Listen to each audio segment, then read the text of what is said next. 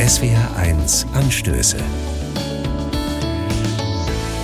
Mit Johannes Lorenz. Guten Morgen. Der Stall in Bethlehem gehört für mich zur Grundausstattung von Weihnachten. Vor meinem inneren Auge sehe ich das Christkind in der Mitte zwischen Maria und Josef. Im Hintergrund stehen Ochs und Esel. Vielleicht in der näheren Umgebung noch ein paar Hirten.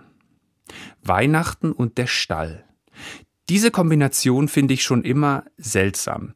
Hier das rauschende Fest des Friedens, dort ein armseliger Stall. Mit einem Fest des Friedens, damit kann ich etwas anfangen, aber mit einem Stall, was hat ein Viehstall mit meinem Leben und mit dem Frieden zu tun?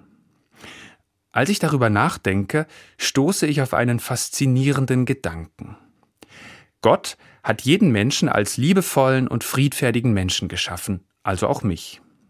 Im Lauf meines Lebens sammle ich aber ziemlich viele Dinge an, die alles andere als friedfertig und liebevoll sind. Ich kann mich zu einem Menschen entwickeln, der manchmal neidisch, arrogant, gierig oder sogar gewaltbereit ist. Das alles sind Dinge, die mich von Gott wegführen und unglücklich machen. Und genau diese unschönen Dinge in mir, das ist mein armseliger innerer Stall. Der Stall in mir kann sogar ein ganz schöner Saustall sein.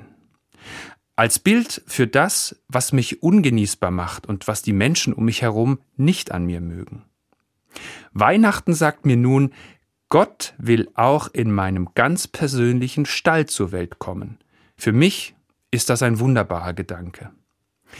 Wenn ich ihn hineinlasse, kann ich lernen, mit meinem ungeliebten Stall Frieden zu schließen. Dadurch, dass ich weniger gierig bin, dass ich nicht auf andere Menschen herabschaue, dass ich teile, statt alles für mich haben zu wollen, dass ich mich entschuldige, wenn ich etwas Verletzendes gesagt habe und dass ich mir selbst vergebe für den armseligen Stall in mir.